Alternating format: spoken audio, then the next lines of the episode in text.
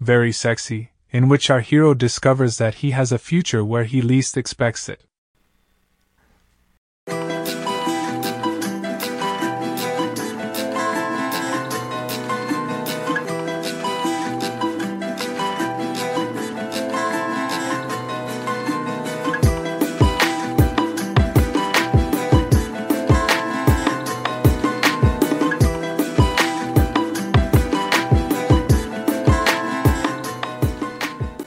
I don't know where to begin when describing Carlos.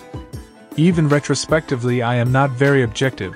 I can't get rid of a series of inhibitions. Maybe subterranean jealousies. Maybe unconfessed regrets. I don't know.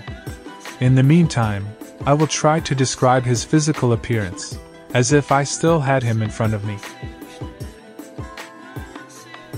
Carlos is 32 years old and a typical Cape Verdean. His shoulders are broad, perhaps too broad, square. His face is square too, with a strong jaw, a dimple in the middle of his chin, pronounced cheekbones, a slightly flattened but thin nose, elongated eyes with irises of a color never seen before, between bronze and gold. His straight, pronounced eyebrows give him a perpetually sullen air. His thick, dark brown hair, twisted into tight, elongated curls, like dreadlocks, form a kind of shaggy headgear on his head and give him an appearance somewhere between a sea urchin and a shepherd from Bergamo. He wears two earrings on his left earlobe and a white beaded necklace around his neck, which singularly contrasts with his decidedly masculine appearance. He dresses casually, not too tight t shirts, strategically frayed jeans, and trainers. All strictly non branded. He always looks elegant no matter what he puts on, it's a natural gift. He has a peculiar gait, supple and relaxed like that of a big cat. The exact adjective is regal, and indeed one day he told me in great confidence that he was something of a prince on the small volcanic island from which he hails, Brava. I forgot. He has dark skin. Not very dark, let's say cafe au lait type. I think overall he's what women in my neck of the woods call hot. In the specific case of Michelle, I know for sure that it is not his physical appearance that particularly attracted her, but rather the size of his penis, which is more attractive to her than that of a normal sized man like myself. This is probably why I am still unable to have an equal attitude towards him, even after some time.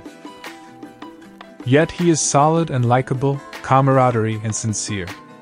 I like many things about him, including his exotic accent. He speaks Italian simply but correctly, partly because he has been in Italy for a long time, but he has retained the characteristic somewhat whiny Portuguese inflection, even though his native language is the incomprehensible Cape Verdean Creole. He works as a box unloader at the general markets, which helps to keep him in shape. His secret worry, as he told me in all sincerity, is the temptation to give in to the stripper gig offers he constantly receives from the nightclubs for single ladies in Turin. He's too proud to accept, but I'm sure he'll end up doing it, because the prospects of earning money as a box unloader are too poor. I don't think Michelle pays him, but I'm not sure and I don't want to know. I think he is seeing her because he is fascinated by her, albeit very superficially, not being able to grasp the character's maudit background. He was followed to Italy by his sister Myra, a couple of years older than him, to whom he is very close. Carlos hardly ever talks about her, but from what little he has told me, I understand that there is a deep affection between them. With me, he behaves like a subordinate.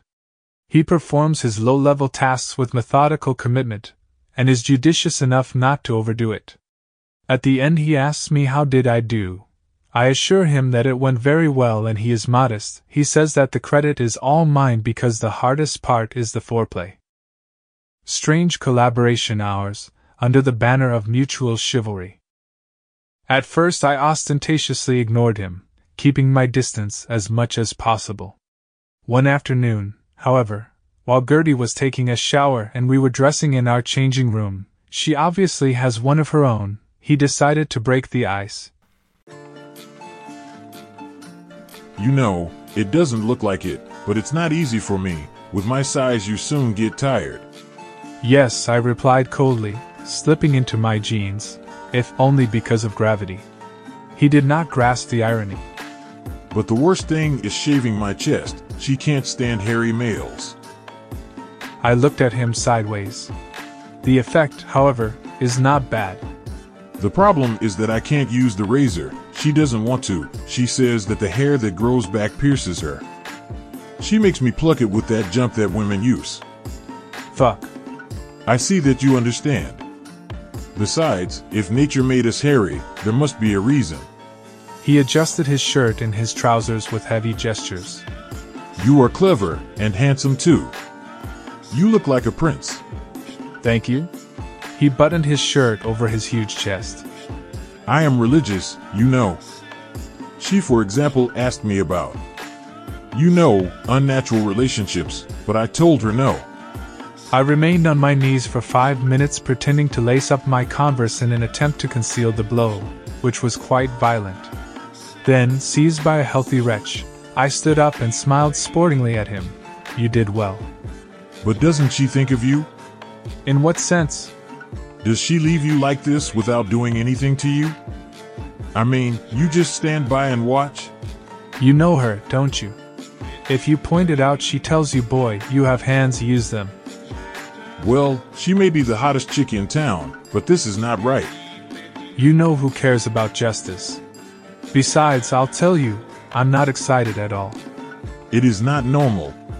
No, in fact, it is not. He thought about it for a moment, and then added, Look, I'm telling you like a brother, leave the drugs alone. They are bad. You see it, then your penis doesn't get any hard. If she's a junkie, you don't have to be one. I fuck with her, but I've never even smoked a joint. Take it from me, a beer is better. He gave me a friendly paw on the shoulder. I burst out laughing and gave up explaining to him that I know better aphrodisiacs than humiliation. Then he told me solemnly, raising his index finger, You have to promise me that you won't do it again. I'm watching you, I'm always there with you too. If I see you using drugs again, I'll beat the shit out of you. I laughed again, but strangely I felt reassured by that threat. Alright, I promise. Just hit me if you see me do it again. Count on it. Tomorrow I'll bring you some methadone. It helps you get rid of that shit.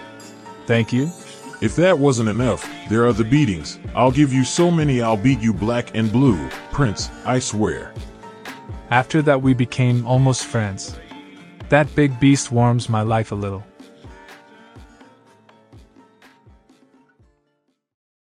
Tonight, however, I feel like shit. By now, my role has been reduced to that of an extra. The real protagonist is him, and that hurts my pride. I'm still not used to it. The worst thing is that yet, the assumption that I will end up getting used to it. His advantage over me is that he doesn't give a damn about Gerti. It's just a pastime for him.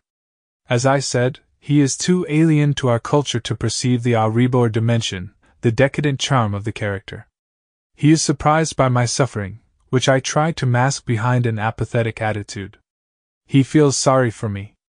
Eventually, we get dressed in silence. I have done practically nothing, basically just watched. I turn my back on him, he feels guilty, it's obvious. We get out and I say goodbye to him to go home, but he stops me on the pavement. Hey, listen. What? Would you like to come to the disco with me? My reaction surprises me. I accept immediately, and with joy. I don't feel any resentment, in fact, I'm glad he asked me. I can't wait to immerse myself in the mess and not think about anything else. He loads me into his Cinquecento and takes me to Hennessy on the hill.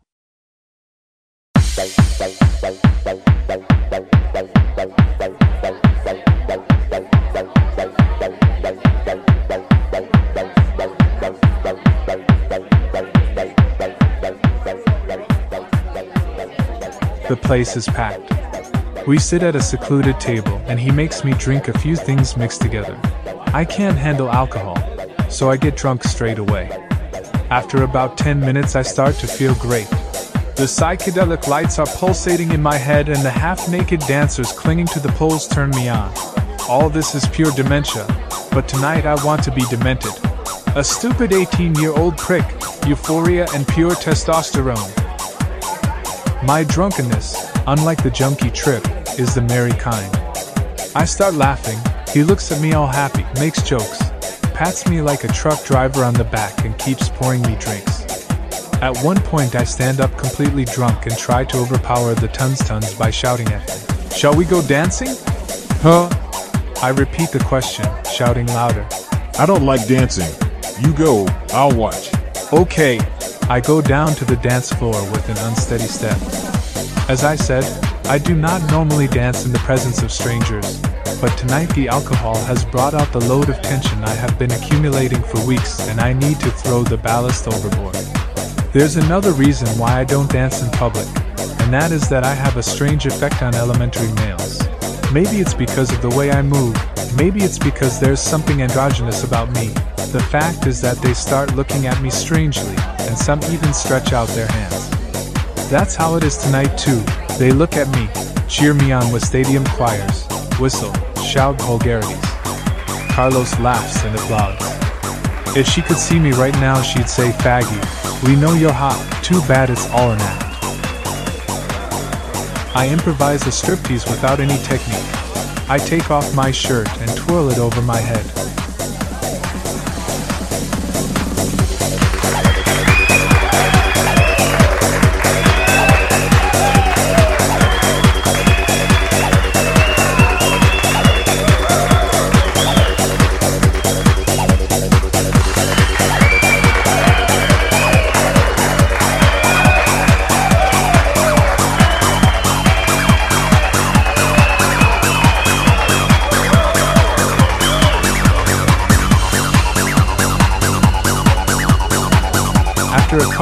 Minutes, three or four guys in the front row throw themselves at me, and we fall to the floor with our legs in the air, flopping like lobsters. I find the scene irresistibly comical.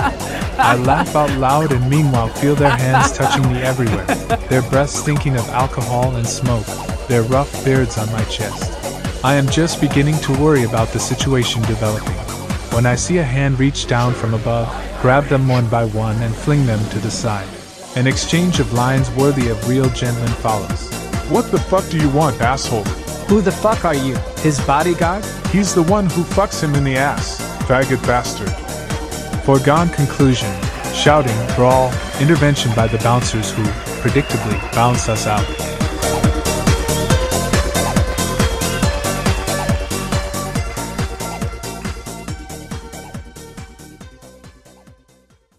Carlos carries me over his shoulder like a sack of potatoes, head down against his back, gives me a spanking to make me stop kicking, and takes me away. the situation is irresistibly comical. I keep laughing like an idiot and fall asleep in that position. When I open my eyes again, I am lying on a single bed in a modest room, and Carlos is talking to a fat woman with her hair pulled back in a kind of headscarf. I'll prepare the cama for you, she tells him, walking away whatever the cama is.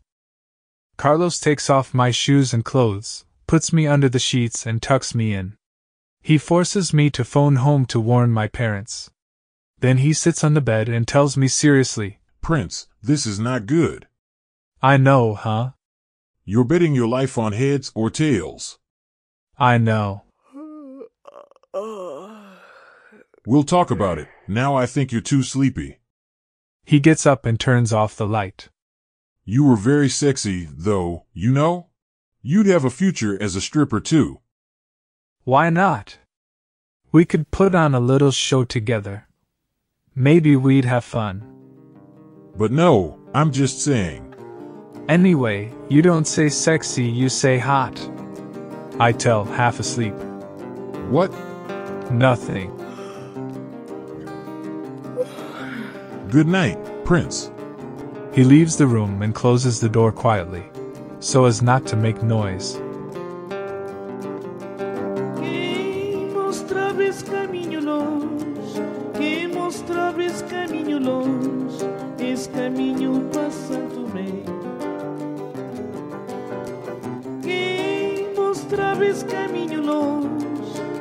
mostrabas caminho passando-me